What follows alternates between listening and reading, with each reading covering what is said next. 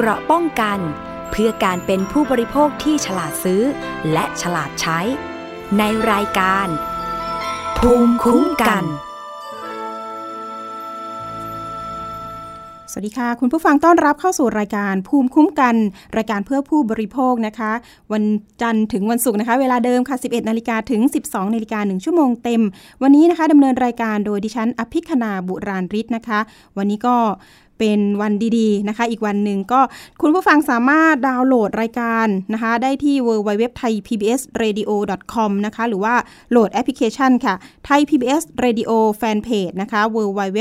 facebook.com/thaipbsradiofan นะคะหรือว่ามีเรื่องราวก็โทรเข้ามาได้ค่ะ 027902666 นะคะ แล้วก็สามารถรับฟังได้ที่สถานีวิทยุชุมชนที่เชื่อมโยงสัญญาณได้แก่ สถานีวิทยุชุมชน คนหนองย่าไซ จังหวัดสุพรรณบุรี อาร์เรดิโอวิทยาลัยอาชีวศึกษา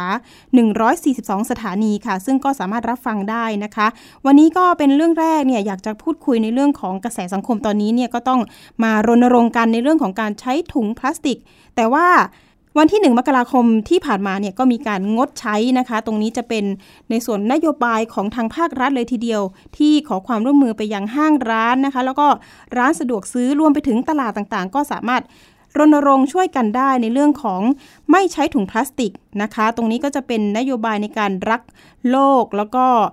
เป็นการที่ช่วยในการที่จะไม่เพิ่มขยะให้กับ เมืองไทยของเรานะคะ จริง ๆ แล้วต่างประเทศนี่ก็รณรงค์กันมา แล้วก็งดใช้ถุงพลาสติกเนี่ยมานานหลายปีกว่ากว่าประเทศไทยนะคะ ตอนนี้เองเนี่ยมันมีกระแสค่ะ กระแสสังคมก็มีทั้งเห็นดีด้วยนะคะ แล้วก็บางกลุ่มบางผู้บริโภคเนี่ยก็ยังมองว่าเฮ้ยมันเป็นการผลักภาระให้กับ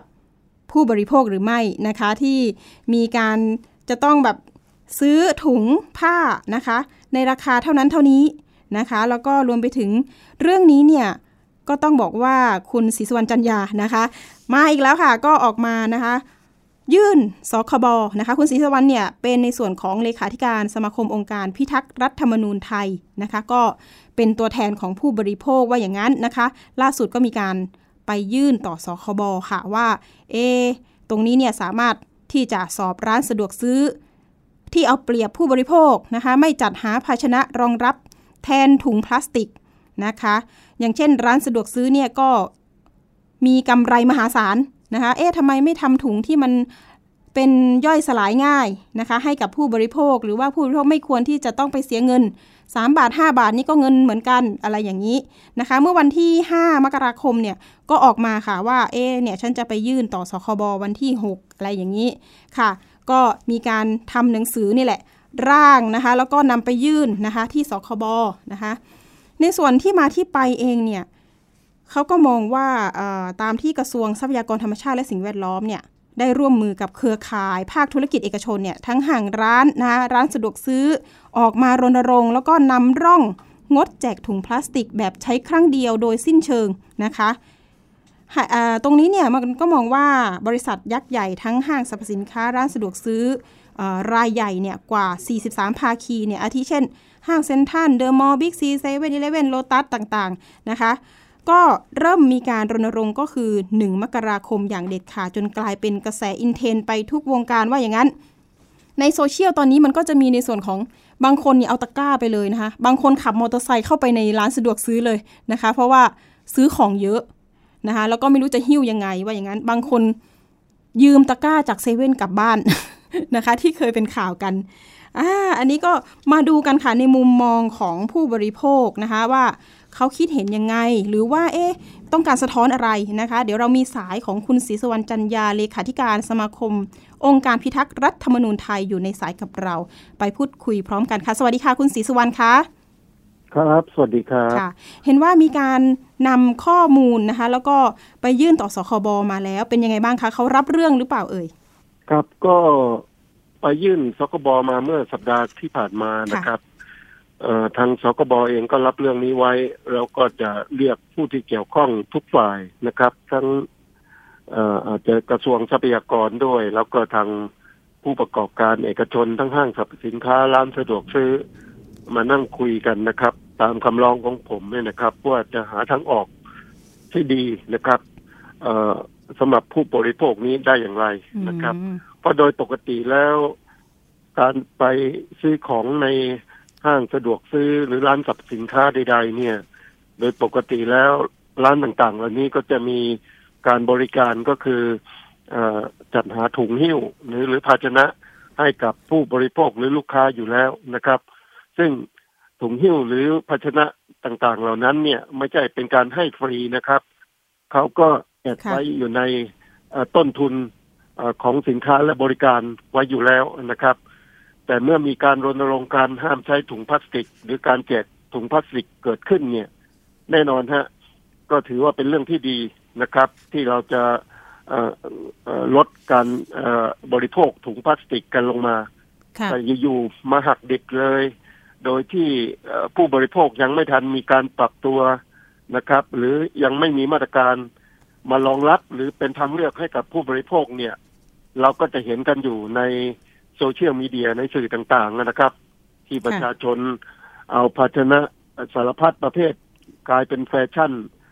ไปเลยเนี่ยนะครับไปไปจะซื้อจัดหา และในที่สุดล่าสุดก็มีข่าวออกมาว่าประชาชน เริ่มไม่อยากที่จะไปซื้อของที่ร้านสะดวกซื้อแล้วละ่ะ หันไปซื้อแถวร้านชำข้างบ้านดีกว่า เพราะว่าร้านชำต่างๆ ก็ยังคงให้บริการถุงพลาสติกอยู่นะครับ เรื่องนี้ผมคิดว่าทางที่ดีที่สุดเนี่ยทางห้างสรรพสินค้าหรือแม้แต่ร้านสะดวกซื้อเนี่ย ก็ควรที่จะจัดหานะครับภาชนะอื่นใดก็แล้วแต่นะครับ มาให้บริการลูกค้าโดยฟรีๆนะครับ ห้ามคิดตังค์นะครับ เพราะอย่างไรเสียการหาภาชนะอื่นใดมาใส่ของให้กับลูกค้าเนี่ย ก็อาจจะเป็นแน่นอนวันนี้มันอาจจะเป็นค่าใช้จ่ายที่เพิ่มมากขึ้น แต่อาจจะคิดว่ามันเป็นเขาเรียกอะไรฮะการคืนกำไรให้กับสังคมให้กับลูกค้านะครับ เป็น CSR ของบริษัทของหน่วยงานไป มันก็จะเป็นภาพลักษณ์ที่บวกบวกมากยิ่งขึ้นนะครับอืม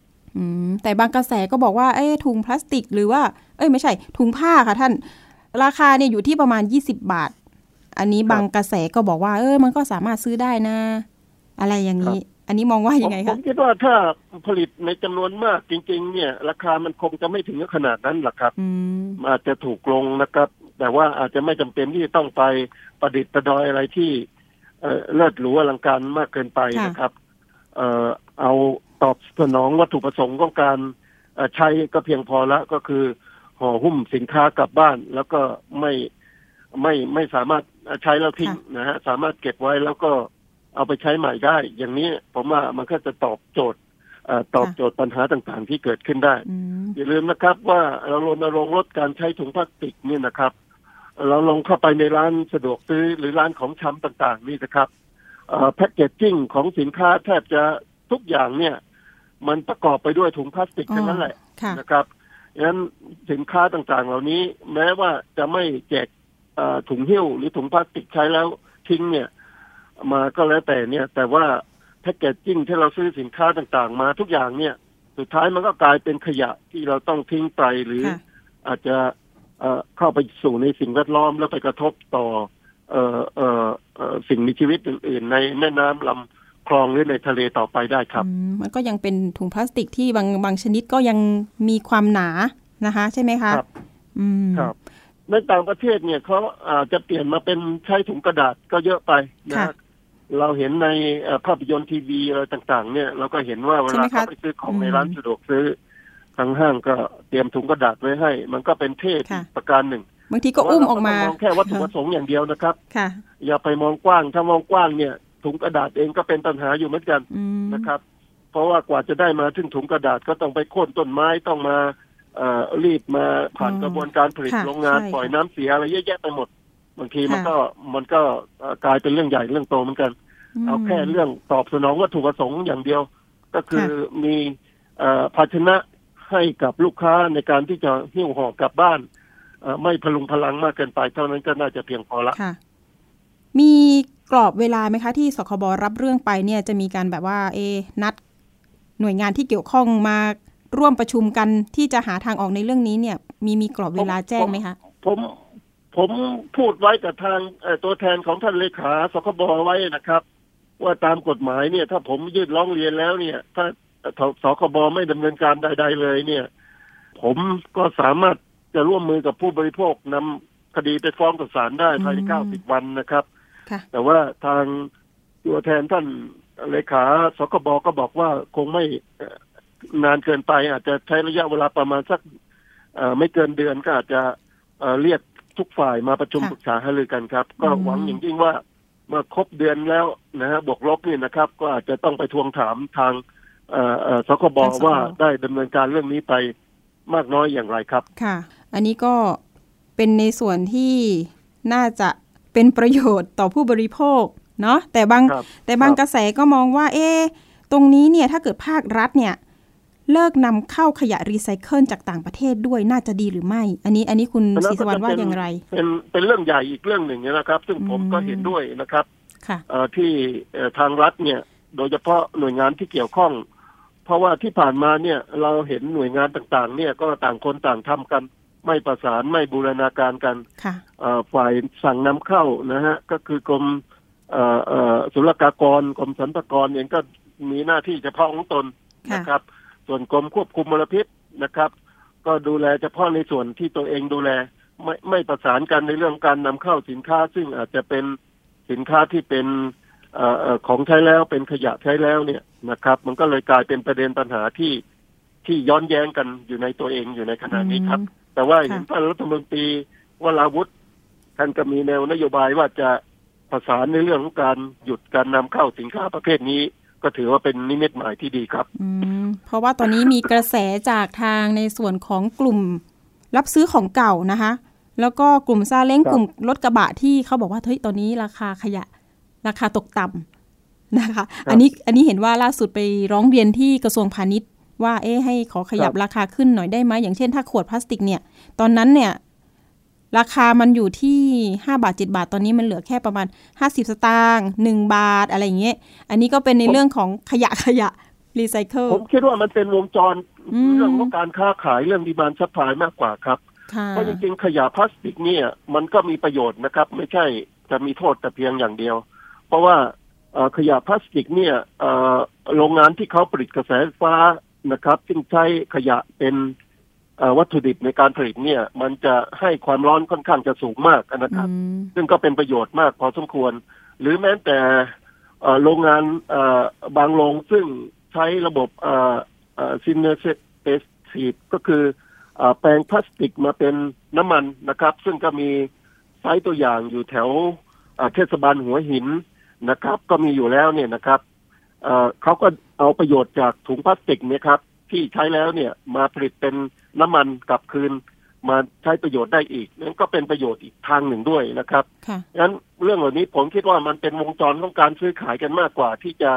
หยิบยกในช่วงสถานการณ์ใดมาคิดมาคำนวณนะครับงั้นแต่ว่าแน่นอนนะกลุ่มการเล่นเขาก็เขาก็คิดถึงประโยชน์ ที่เขาเคยซื้อขายกันในราคาที่สูง แต่ปัจจุบันราคากับถูกลงมันก็เลยกลายเป็นประเด็น ความเดือดร้อนของเขาขึ้นมาครับค่ะคุณศรีสวรรค์มีอีกกลุ่มหนึ่งค่ะ ที่ได้รับผลกระทบจากการที่มีการรณรงค์งดใช้ถุงพลาสติก ก็คือกลุ่มผู้ผลิต กลุ่มโรงงานที่ผลิตถุงพลาสติกอะค่ะ เห็นว่าก็ได้รับผลกระทบเหมือนกัน อันนี้มุมมองว่ายังไงดี คือผมไม่เชื่อว่าเขาจะได้รับผลกระทบมากมายนะครับเพราะว่าปริมาณการใช้พลาสติกในในบ้านในเมืองเรา ก็ยังคงมีการใช้สูง การใช้ packaging ในสินค้าต่างๆ เนี่ยก็ยังคงต้องใช้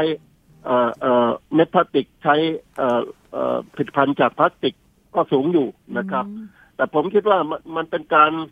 พยายามสร้างกระแสขึ้นมาเพื่อเรียกร้องความสนใจของผู้ประกอบการ เพื่อหวังจะให้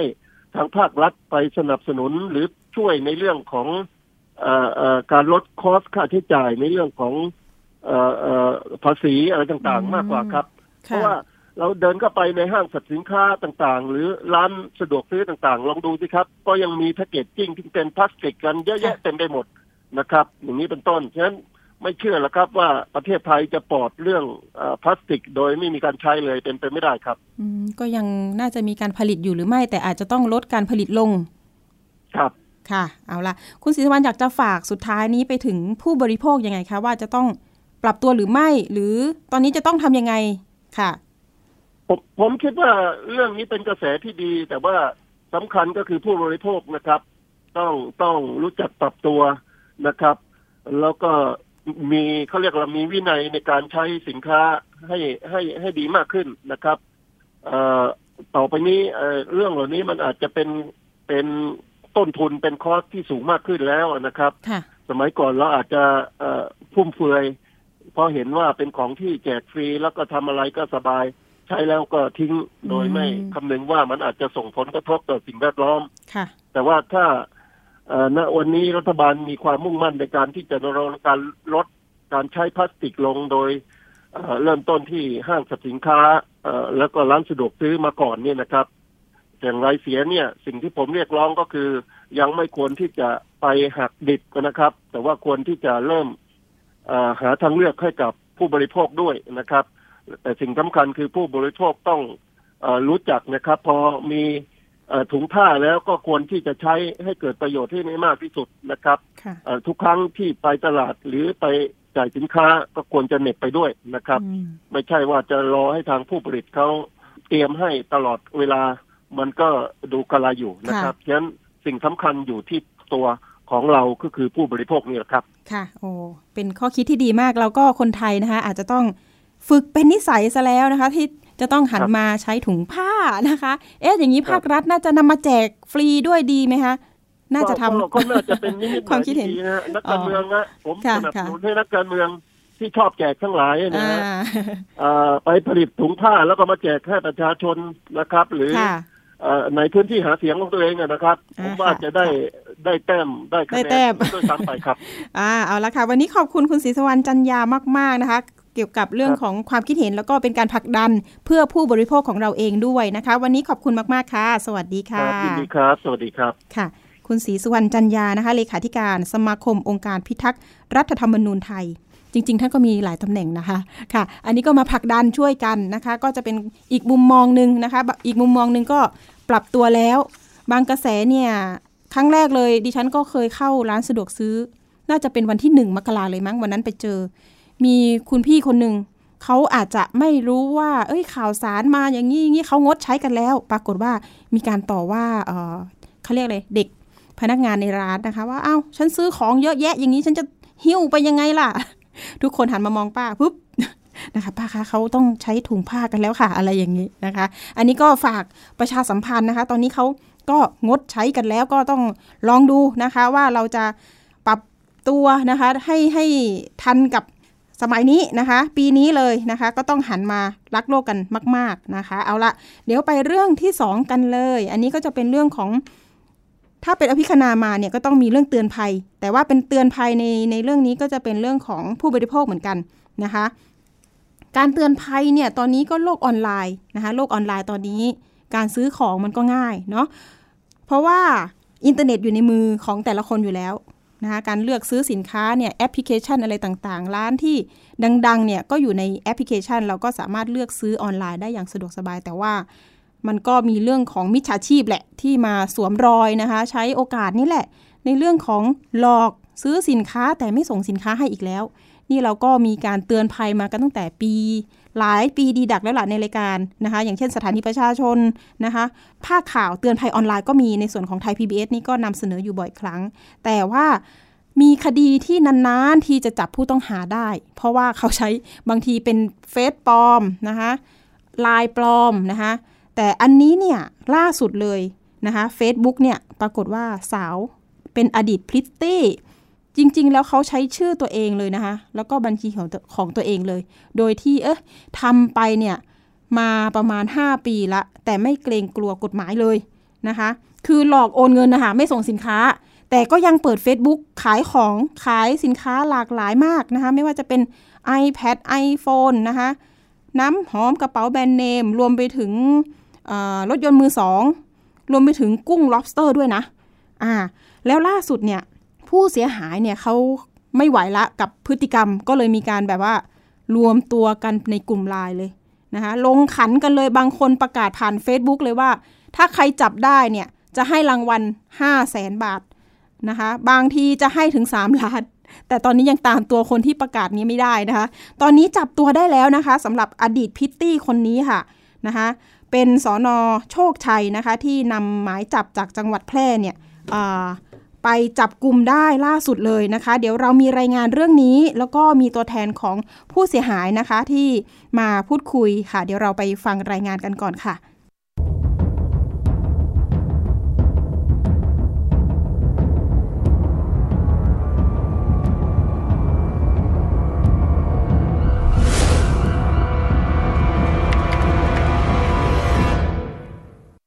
คืนวันเสาร์ที่ 4 มกราคมที่ผ่านมาชุดสืบสวนสถานีตำรวจนครบาลโชคชัย เข้ารวบตัวนางสาวพิชามพิบูลกิติกุล หรือใช้ชื่อ Facebook ว่า คุณไอริหรืออริตา หรือฉายาน้องปีนป่าย ได้ที่ร้านสุกี้แห่งหนึ่งย่านลาดพร้าว ก่อนคุมตัวไปสอบปากคำที่โรงพัก และฝากขังหนึ่งคืนที่สอนอโชคชัย ก่อนประสานตำรวจเมืองแพร่มาอายัดตัวตามหมายจับจากศาลจังหวัดแพร่ข้อหาช่อโกง และความผิดตามพระราชบัญญัติคอมพิวเตอร์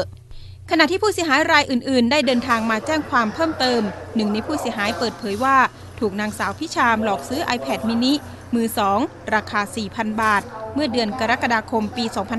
2562 โดยตกลงซื้อขายและโอนเงินมัดจำ 2,000 บาท พร้อมนัดรับสินค้าที่ห้างย่านรังสิตจึงเดินทางไปรอนานกว่า 5 ชั่วโมง จากนั้นไม่สามารถติดต่อนางสาวพิชามได้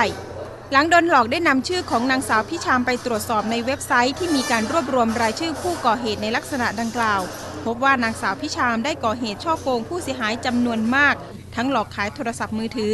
iPad กระเป๋าแบรนด์เนม น้ำหอม ลู่วิ่ง รถยนต์ ตั๋วคอนเสิร์ต รวมไปถึงกุ้ง lobster หลังจากโอนไปเนี่ยเขาก็ยังมีแบบท่าทีว่า เออเนี่ยคุยอยู่คุยได้ติดต่อได้ แต่ก็จะน้อยลงนิดนึง แล้วก็ช่วงพักหลังเนี่ยเมื่อเดือนที่แล้วจากเมื่อก่อนที่โดนโกงเขาก็ไม่มีการส่งของอะไรเลย พักหลังมีการส่งครีมบ้างเขาจะเอารูปบางอย่างเป็นรูปเขาเอง แต่ส่วนใหญ่เนี่ยรูปที่สร้างสร้างเขาอย่างรูปเต็นรถ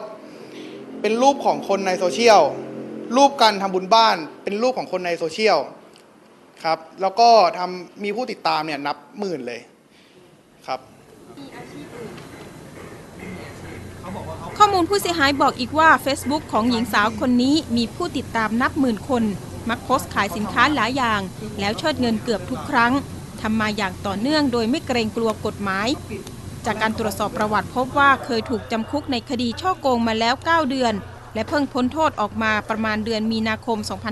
2562 ก่อนกลับมาก่อเหตุซ้ำ นี่เป็นอีกหนึ่งคดีในต้นปี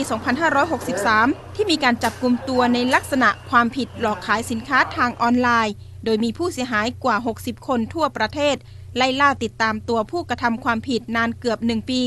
ความเสียหายเบื้องต้นกว่า 800,000 บาท โดยกลุ่มผู้เสียหายไม่อยากให้กรณีดังกล่าวเกิดขึ้นอีก จึงขอให้คดีนี้เป็นอุทาหรณ์ของสังคม อภิคณาบุราริไทย PBS รายงาน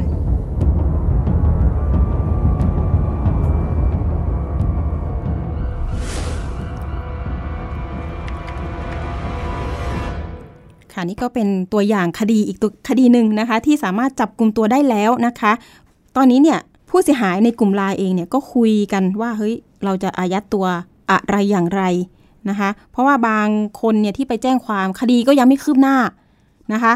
ก็ตอนนี้เป็นเดือดเป็นร้อนแหละว่าจะทันไหมในการอายัดตัว เพราะว่าตอนนี้เนี่ยหมายจับจากแพร่เนี่ยคือสอนอโชคชัยนำมาจับให้ใช่ไหมคะทางร้อยเวรจังหวัดแพร่เนี่ยจะต้องเดินทางมาจากแพร่เลย มาที่กรุงเทพไปยังสอนอโชคชัย เพื่อที่จะเอาหมายจับอายัดตัวของเธอนะคะตอนนี้คุณผู้ต้องหาเนี่ยก็ไปอยู่ที่เรือนจำนะคะที่ศาลจังหวัดแพร่แล้ว ตอนนี้เนี่ยผู้เสียหายหลายจังหวัดจะต้องเร่งรัดคดีจากร้อยเวรของตัวเองนะคะ เพื่อที่จะให้ท่านเนี่ยอะเร่งหน่อยออกหมายจับให้หน่อย แล้วก็ไปอายัดตัวที่ศาลจังหวัดแพร่นะคะ โอ้อันนี้ก็ต้อง เร่งกันหน่อยนะคะ เพราะว่าบางคนเนี่ยบอกว่าร้อยเวรไม่สนใจหรือเปล่าอะไม่เป็นไรถ้าไม่สนใจลองประสานมาที่รายการเราเดี๋ยวเราจะประสานพุ่มกับให้นะคะ เอาละเดี๋ยวเรามีสายของน้องวรพวรวัตรนะคะ เป็นตัวแทนผู้เสียหาย คนนี้ติดตามมาตลอดนะคะ เรื่องคดีนี้นะคะ เดี๋ยวเราไปคุยพร้อมกันค่ะ สวัสดีค่ะ คุณวรพคะครับสวัสดีครับอ่า เป็นยังไงบ้างล่าสุดจับตัวได้แล้ว โล่งอกหรือยังก็ ยังไม่โล่งยังไม่โล่งค่ะ ต้องเอาให้คดีให้จบศาลตัดสินก่อนนะครับอืมถึงจะโล่งใจค่ะครับเห็นว่าหมายจับนี่คือเป็นหมายจับของผู้เสียหายที่แพร่ ใช่ครับ เคสที่แพร่เนี่ยจากที่รายการสัมภาษณ์เนี่ยเขาไปซื้อ iPhone 7 ค่ะคุณคุณผู้ฟังนะคะ ราคาเนี่ยมือสองหมื่นหกอันนี้คดีผ่านมา2ปีแล้วนะ ตอนนั้นหมื่นหกเนี่ย ก็ถือว่ารุ่น iPhone 7 นี่เพิ่งออกมาใหม่หรือเปล่า ใช่ไหมคะ ก็ราคานี้ แต่ของวรภพนี่จะเป็นซื้อ iPad iPad มือสองใช่ไหมผ่อนได้ด้วย iPad มือสองเท่าไหร่นะคะ เขาขายสี่พันครับ4,000บาทแล้วก็เอ่อของวรภพจ่ายไปเท่าไหร่นะสองพันครับสองพันนะ แต่ทีนี้เนี่ยเหตุเกิดก็คือประมาณ กรกฎาคมปะเดือน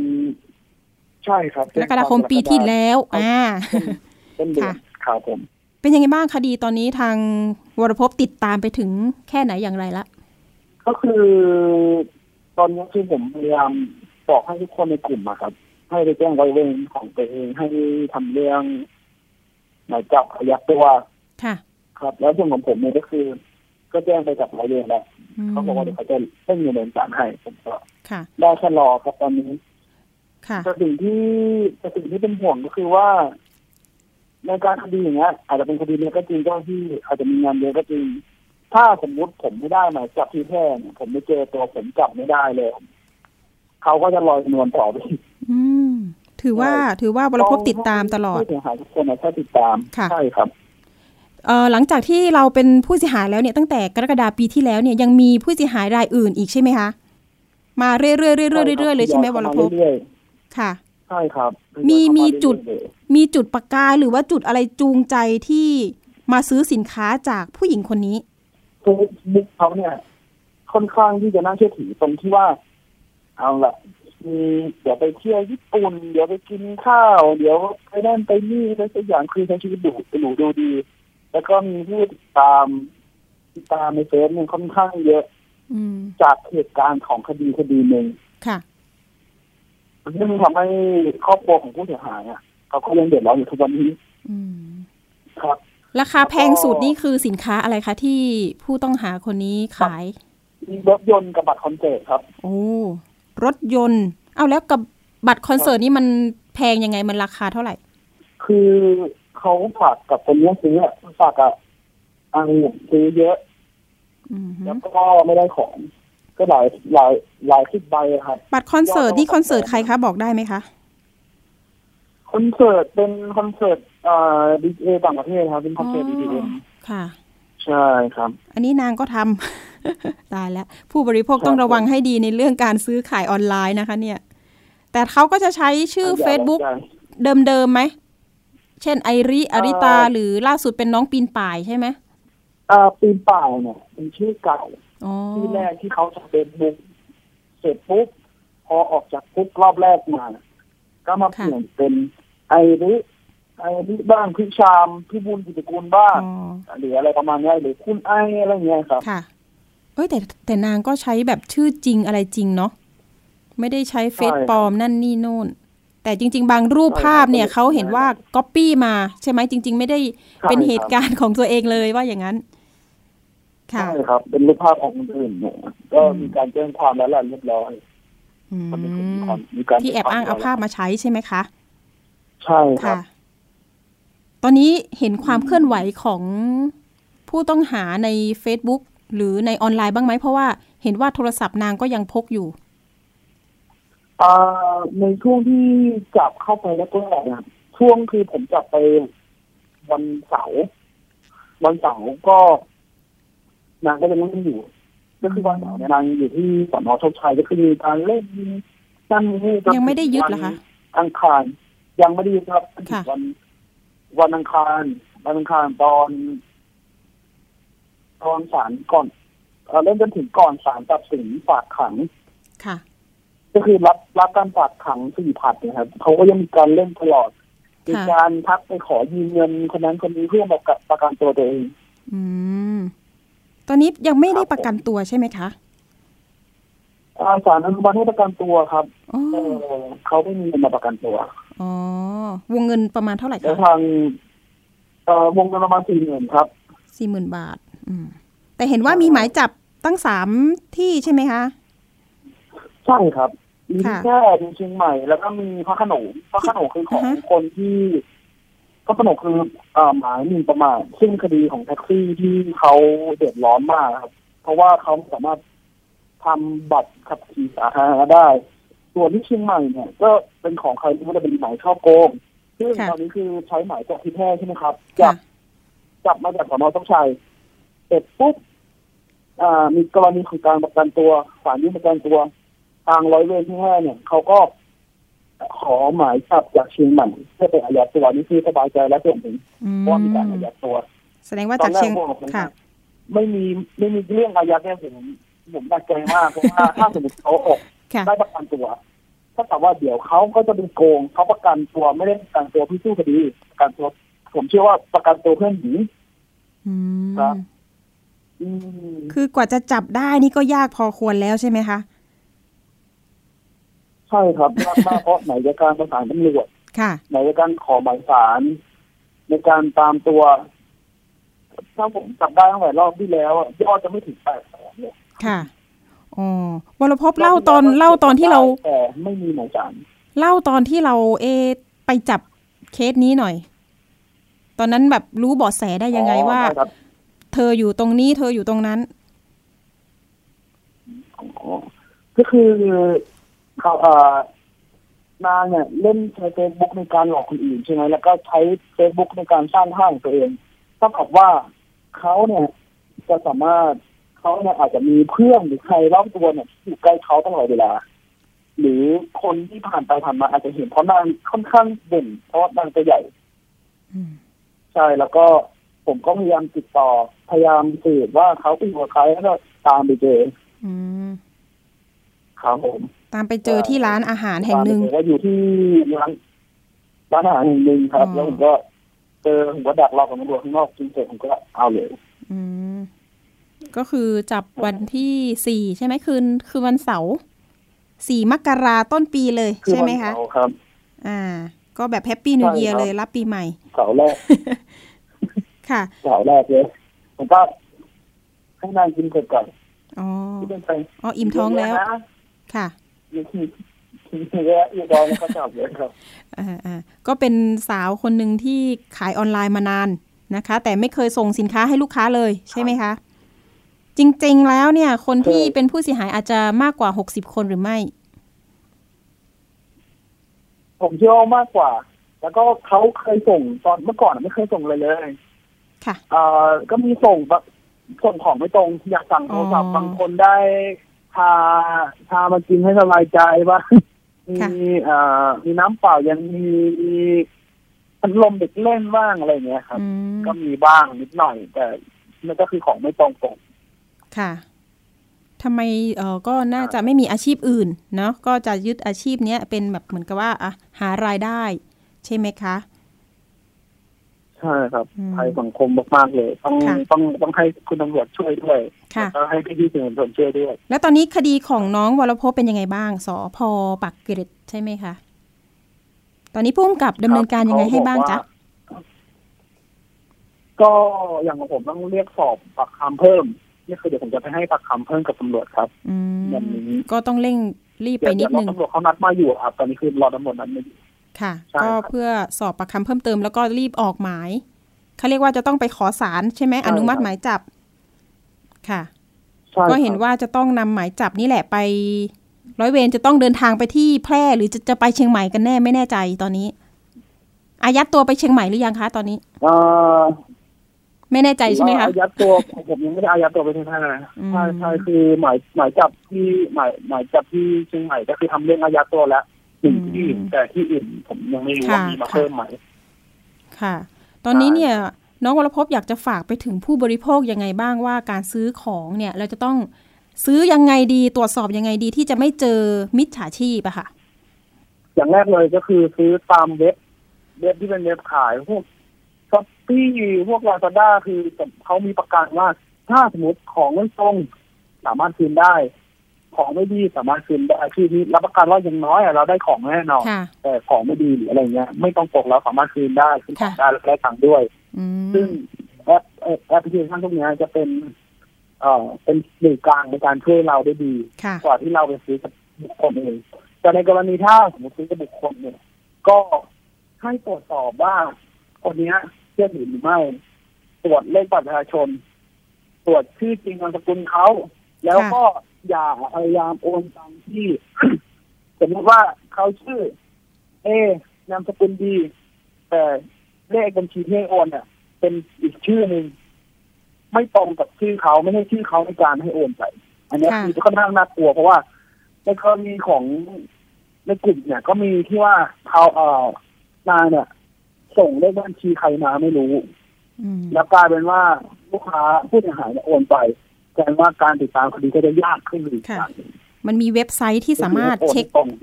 ค่ะ เว็บไซต์ที่สามารถเช็คชื่อนามสกุลว่าเป็นช่อโกงหรือเปล่า เป็นบุคคลที่มีประวัติหรือเปล่า อันนี้บอกเว็บไซต์นิดนึง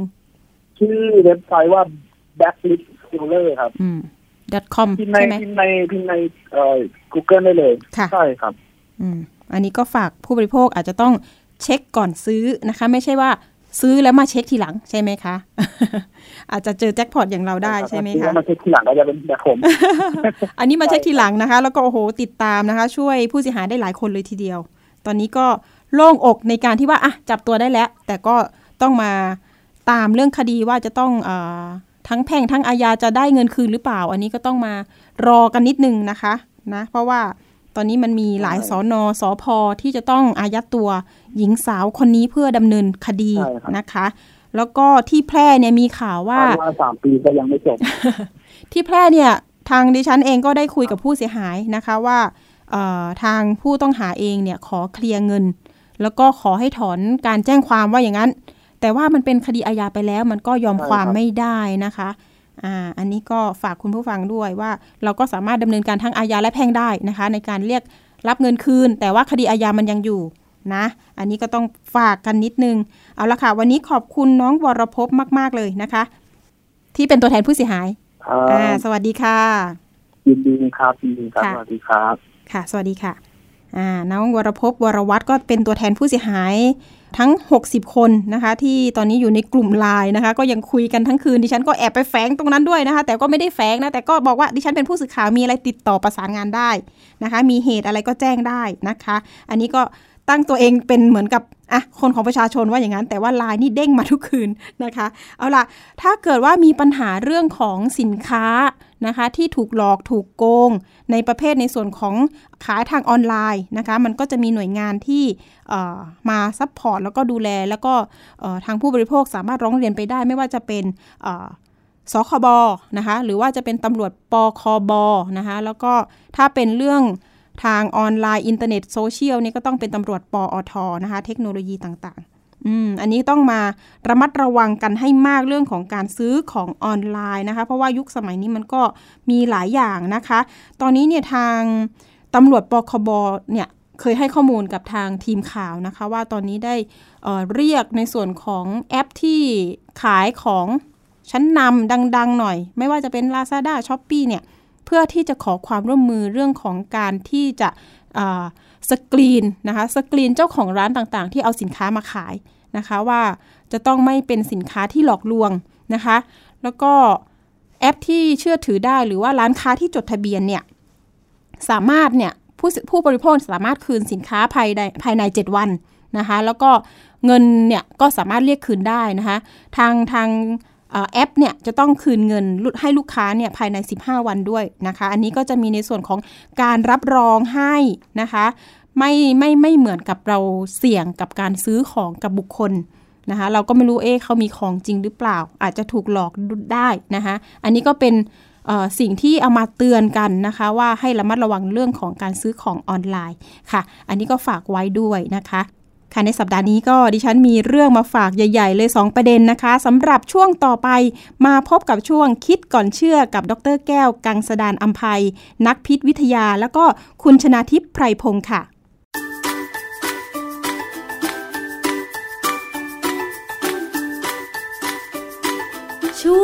คิดก่อนเชื่อ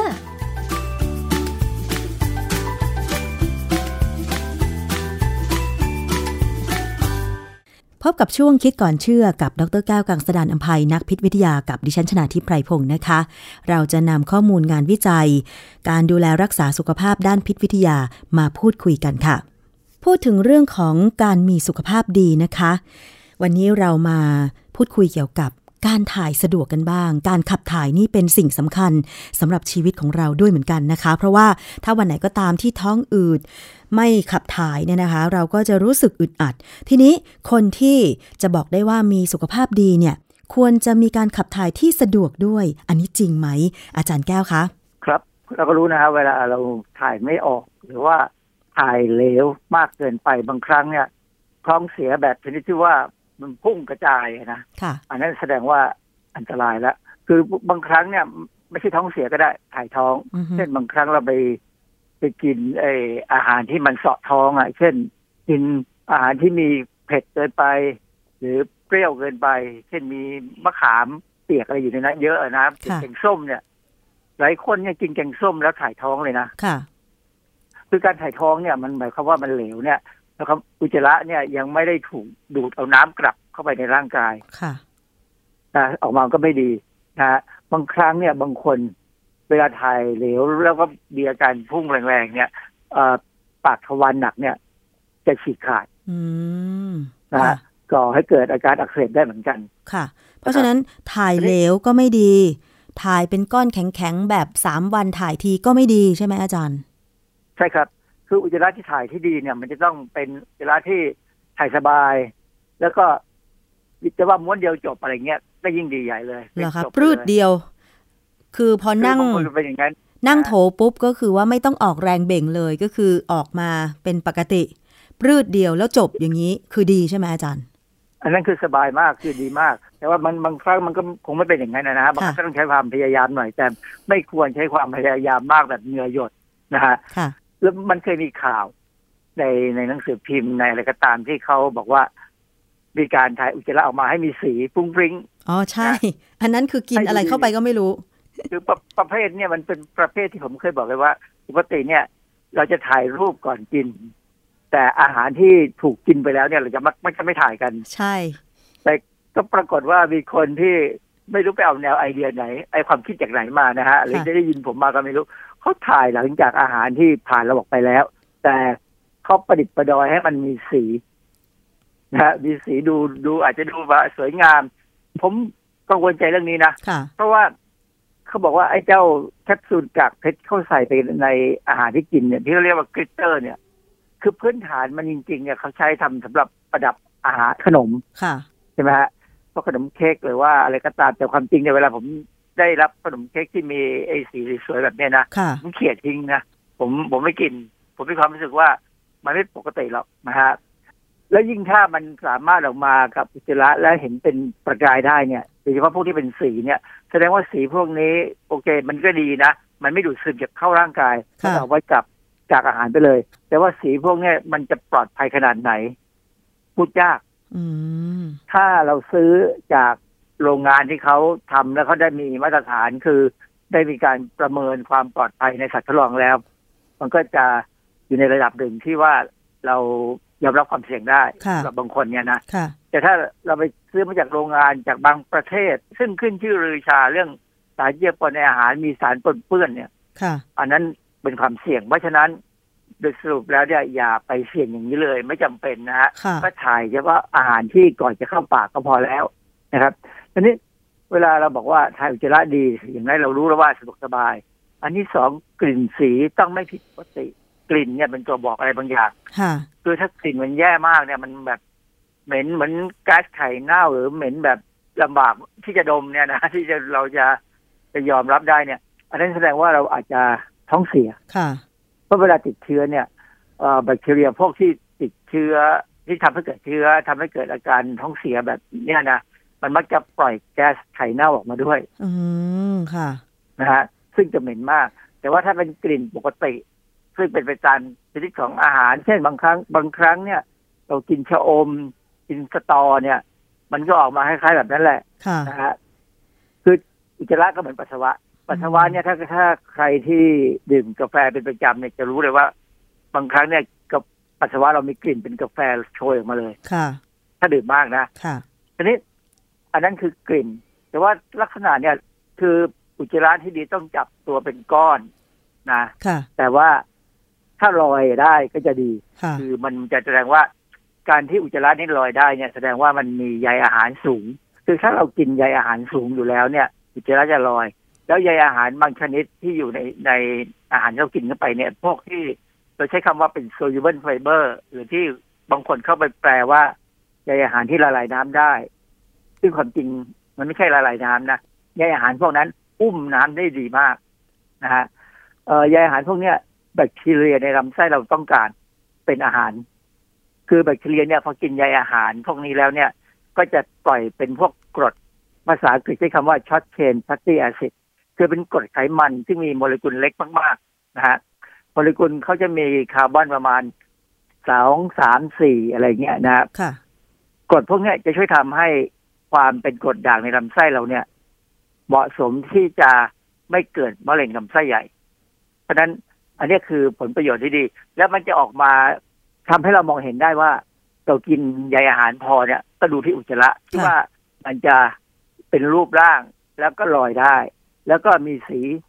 สีเนี่ยควรจะเป็นสีน้ำตาลอ่อนๆเหมือนกับอะไรรู้ไหมอะไรคะสีน้ำตาลอ่อนๆเนี่ย มันเป็นเป็นเป็นผลจากน้ำดี น้ำดีเนี่ย มันเป็นผลิตภัณฑ์ที่ตับสร้างโดยใช้เม็ดเลือดแดงที่เก่าแล้ว เอามาผลิตเป็นน้ำดีค่ะนะฮะเพราะฉะนั้นมันก็ถูกขับออกมา ก็เท่านั้นเอง ทีนี้ถ้าอุจจาระเนี่ยออกจากร่างกายเร็วเกินไป มันก็เร็ว อันนี้ ก็ดูสีก่อน ถ้าสีปกติก็ไม่มีปัญหาอะไร ก็แสดงว่าเรากินอาหารค่อนข้างสอดท้องหน่อย กรณีอุจจาระเหลวเนี่ย ถ้าไม่ได้มีกลิ่นเหม็นเนี่ยนะเราใช้วิธีดื่มชาแก่ค่ะ หรือว่ากินผลไม้ที่มีแทนนิน เช่นพวกฝรั่ง พวกนี้จะช่วยทำให้อาการถ่ายท้องเนี่ย ไปเร็วคือคือคือหายมาเป็นปกติได้ไม่ไม่ไม่ช้านะค่ะแทนนินนี่จะช่วย คือแทนนินเนี่ยเป็นตัวช่วยลดการบีบตัวของลำไส้ใหญ่ มีข้อสังเกตในอินเทอร์เน็ตเนี่ยผมเข้าไปมองมองดูว่ามีใครเขียนอะไรบ้างเขาก็บอกว่า ถ้าอุจจาระยาวรีหรือก็เล็กแข็งมีผิวขรุขระเคลื่อนผ่านลำไส้ยากเนี่ย เป็นเพราะว่ามันค้างนานเนี่ย ก็แสดงว่าต้องเพิ่มการกินผักผลไม้ และดื่มน้ำให้มากพออมการดื่มน้ำนี่สำคัญเหมือนกันนะค่ะคนบางคนทำงานเนี่ยจนลืมดื่มน้ำเนี่ยนะท้องผูกได้เหมือนกันค่ะนะฮะเอ่ออุจจาระที่มีรูปแบบผิวเรียบอ่อนนุ่ม แสดงว่ากินอาหารเหมาะสม เพราะฉะนั้น จริงๆเนี่ยผมเคยอยากจะทำงานวิจัยว่า คนที่กินอาหารแบบหนึ่งอุจจาระจะเป็นแบบไหนแบบไหนเนี่ย แล้วเราก็ดูสีดูลักษณะได้ แต่ว่ามันหาคนหานักศึกษาทำวิจัยอันนี้ไม่ได้เขาเขาไม่ชอบกันอ๋อแต่ว่าตอนที่ผมอยู่ที่อเมริกาเนี่ย ผมเคยช่วยอาจารย์ท่านหนึ่งทำวิจัยเรื่องเกี่ยวกับสารก่อกลายพันธุ์ในอาหารกับอุจจาระค่ะที่ออกมา ก็เข้าใจนะว่าทำไมนักศึกษาของเราไม่ยอมทำงานอย่างนี้ เพราะเพว่าราะว่า มันเหม็นมากเลยนะคือเขาอาหารเขาเนี่ยของฝรั่งตอนนั้นที่เขาทำเนี่ยเขาจะกินสเต็กบ้าง แล้วก็เปลี่ยนไปกินอาหารมังสวิรัตแล้วกินอาหารนู่นอาหารนี่สี่อย่างอะนะฮะค่ะแล้วแต่ละอย่างเนี่ยมันจะมีกลิ่นต่างๆกัน โดยเฉพาะคือเขาใช้คนคนสี่กลุ่ม ซึ่งกินอาหารวนไปวนมาเนี่ยค่ะคือเวลากลุ่มไหนกินอาหารที่เป็นพวกสเต็กมากๆเนี่ยนะโหกลิ่นมันจะเหม็นมากเพราะว่าอะไรเพราะมันเป็นโปรตีนสูงอ๋อพอโปรตีนสูงเนี่ย มันจะมีกรด amino acid ซึ่งมีซัลเฟอร์มีกำมะถันเป็นองค์ประกอบ ซึ่งกรดอะมิโนพวกเนี้ยแบคทีเรียจะเปลี่ยนให้เป็นไฮโดรเจนซัลไฟด์ดังนั้นโอ้เวลาทำแบบนี้ต้องใช้พัดลมหลายตัวมันมาเป่าเดี๋ยวเป่าลมให้มันเข้าไปในตู้ดูดควัน อาจารย์ต้องใช้พัดลมเหรอคะ คือต้องใช้หน้ากากปิดจมูกแน่นอนอยู่แล้ว แต่ว่าคือการอยู่แล้วใช้พัดลมเป่านี่มันช่วยทำให้พัดกลิ่นไปได้เหรออาจารย์ก็คือ เวลาทำงานเนี่ยเราจะทำในตู้ควันซึ่งดูดอากาศอยู่แล้วอ๋อแต่มันตู้ควันมันก็ยังดูดไม่พอต้องพัดลมสองสามตัวมาอยู่ข้างหลังผม แล้วก็เป่าเข้าไปค่ะเพื่อไล่กลิ่นค่ะ คือต้องเตรียม sample อะเวลาเราเตรียมเตรียมตัวอย่างเนี่ยอุจจาระที่เป็นอุจจาระเนี่ยมันทรมานพอสมควรค่ะแต่พอเตรียมแล้วสกัดออกมาได้แล้วเนี่ยก็มาศึกษาตามวิธีที่เราทำอะนะค่ะมันก็เห็นได้ว่ากลิ่นสีอุจจาระเนี่ยมันจะเปลี่ยนไปตามอาหารที่กินอืมนะฮะเวลาอย่างหมอจีนเนี่ย เขาสามารถบอกได้เลยโดยการดูอุจจาระถ้าใครเคยดูหนังเรื่อง The Last Emperor จากกัปพัดที่โลกไม่ลืมเลยได้สักอย่างเนี่ยนะค่ะเอ่อเป็นหนังสักยี่สิบปีมาแล้วเนี่ยเขาเอาจักรพรรดิใหม่เนี่ยเป็นก็เป็นเจ้าชายตัวเล็กๆที่เข้าไปเนี่ย เวลาจักรพรรดิอึเนี่ยจะต้องมีคนชิมอืมว่ามันปกติไหมต้องดมค่ะว่ามันปกติไหม อันนี้เป็นไปตามที่แพทย์แผนจีนบอก แต่ความจริงเนี่ย ผมเคยอ่านในพงศาวดารนะของไทยเราเนี่ย ของไทยก็เป็นเหมือนกันนะของค่ะแขกก็เป็นเหมือนกัน คืออุจจาระของพระราชาเนี่ยต้องมีคนดูแลอืมว่าปกติไหม ถ้าไม่ปกติก็ต้องไปบอกแม่ครัวให้จัดอาหารให้ดีขึ้น คือเขาจะดูว่าอาหารที่กินเข้าไปแล้วเป็นอย่างนี้เพราะอะไรกินอะไรแล้วก็อาจจะต้องปรับอาหารให้มันรุ่งขึ้นให้กินให้ดีขึ้น ถ้ายังไม่ดีขึ้นแม่ครัวมีปัญหาแน่อาจารย์แล้วถ้าสมมติว่าเราปล่อยให้ตัวเอง กินแบบนั้นแล้วก็อุจจาระออกมาแบบนั้น มันจะส่งผลอะไรต่อระยะยาว อย่างเช่น คนที่ท้องผูกไม่ค่อยถ่าย เวลาถ่ายออกมาก็แบบเป็นก้อนแข็งผิวขรุขระอะไรอย่างเงี้ย คนท้องผูกนี่มีศักยภาพสูงมากที่จะเป็นมะเร็งลำไส้ใหญ่ อืมเพราะว่าอะไรเพราะว่าเพราะเขาการที่ท้องผูกนี่ก็แสดงว่ากินอาหารที่มีกากใยต่ำค่ะ เพราะฉะนั้นแบคทีเรียในลำไส้ใหญ่เนี่ยมันจะเป็นกลุ่มหนึ่งซึ่งสามารถจะส่งเสริมการเป็นมะเร็งลำไส้ใหญ่ ถ้าเราอุจจาระดี อุจจาระอยู่ในสภาพที่ดีที่อย่างที่ผมว่านั้นนิ่มสบายเป็นก้อน แล้วก็มีสีออกน้ำตาลอ่อนๆแล้วก็ลอยน้ำได้เนี่ย ถ้าอย่างเงี้ยสภาพของลำไส้ใหญ่มักจะเป็นไปกลางๆและเป็นสภาพที่ไม่เหมาะสมกับการที่เซลล์มะเร็งจะเจริญเติบโตนะหรือว่าคนที่ท้องเสียอยู่บ่อยๆตลอดเวลาเลยนี่มันก็ไม่ค่อยดี เพราะว่าถ่ายเหลวอยู่ตลอดเวลาเนี่ยผนังลำไส้ใหญ่ มันก็จะเริ่มสึกพอสมควรนะค่ะพอเป็นอย่างนั้นเนี่ย การดูดซึมอะไรหลาย ๆ อย่าง ซึ่งบางอย่างเนี่ยจำเป็นต้องมีการดูดซึมกลับที่ลำไส้ใหญ่เนี่ยก็จะต่ำลง เพราะฉะนั้นสุขภาพมันก็จะไม่ดี อ๋อ คือแข็งไปก็ไม่ดี ถ่ายเหลวไปก็ไม่ดี คือมันส่งผลไม่ดีคนละอย่าง แต่ว่าก็ล้วนแล้วแต่ไม่ดีกับสุขภาพทั้งนั้น เพราะฉะนั้นอาจารย์จะแนะนำยังไงคะให้ถ่ายสะดวกส่งผลต่อสุขภาพดี ความจริงเราพูดกันมาบ่อยนะ หรือว่าในอินเทอร์เน็ตก็มีคนเขียนอยู่ตลอดเวลาว่า กินอาหารเนี่ยในจานเนี่ยให้มองให้ได้ว่าครึ่งหนึ่งเป็นผักผลไม้ค่ะ อีกครึ่งหนึ่งเนี่ยคือห้าสิบเปอร์เซ็นเนี่ยมียี่สิบห้าเปอร์เซ็นเป็นเป็นข้าวซะนะฮะอีกส่วนอีกยี่ห้าเปอร์เซ็นเนี่ยจะเป็นเป็นเป็นเนื้อสัตว์ แล้วก็มีไขมันบ้างอยู่ในนั้นแหละนะครับคือถ้ากินอย่างนี้ได้เนี่ย มันควรจะไม่มีปัญหาค่ะแต่ว่าบางคนมีพันธุกรรมที่น่าสงสารมาก ผมพยายามบอกเขาให้กินอย่างเงี้ยเขาก็พยายามกิน มันก็ยังแย่พอสมควรสามสี่วันครั้งสามสี่วันครั้ง อันนั้นเป็นเป็นพันธุกรรมเกี่ยวกับเรื่องของอาแบคทีเรียในลำไส้ ซึ่งผมแนะนำต่อว่า เอางี้แล้วกัน กินยาถ่ายไปก่อนค่ะแล้วกินนมเปรี้ยว หรือกินเอ่อโยเกิร์ตก็ได้ เพื่อปรับจำนวนแบคทีเรียที่มีประโยชน์ในร่างกายเราเนี่ย ให้มันกลับมาอยู่ในสมบูรณ์ที่สมดุลที่ดี และจากนั้น คือถ้าเรากินโยเกิร์ตหรือกินนมเปรี้ยวเนี่ย เราควรจะกินอาหารที่เป็นอาหารของแบคทีเรียด้วย เช่น กินกล้วยน้ำว้าก็ได้นะฮะอืมกล้วยน้ำว้าหรือว่ากินพวกส้มอะไรพวกเนี้ยนะฮะหรืออาหารถ้าเป็นผักก็เป็นเป็นฟักเป็นอาหารที่มีใยอาหารแบบชนิดอ่อนๆหรือกินอาหารให้มีใยอาหารที่พอเนี่ยคือใยอาหารส่วนใหญ่มันจะอยู่รวมกันทั้งที่ เป็นพวกที่เป็น soluble fiber และ insoluble fiber เนี่ยจะมีประโยชน์ทั้งสองอย่าง แต่หน้าค่ะที่เขาต่างกันเดี๋ยวสักวันหนึงจะคุยเรื่องนี้อีกทีค่ะ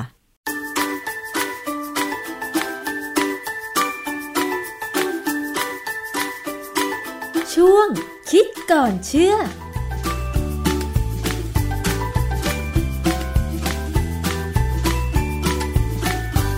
ค่ะก็เป็นเรื่องราวดีๆนำมาฝากผู้บริโภคในสัปดาห์นี้นะคะ พบกับดิฉันใหม่อภิคณาบุราริศในวันพุธหน้าเวลาเดิมนะคะ กับรายการภูมิคุ้มกันรายการเพื่อผู้บริโภคค่ะ วันนี้สวัสดีค่ะ ติดตามรับฟังรายการย้อนหลังได้ที่เว็บไซต์และแอปพลิเคชันไทย PBS Radio ไทย PBS ดิจิทัล Radio วิทยุข่าวสารสาระ เพื่อสาธารณะและสังคม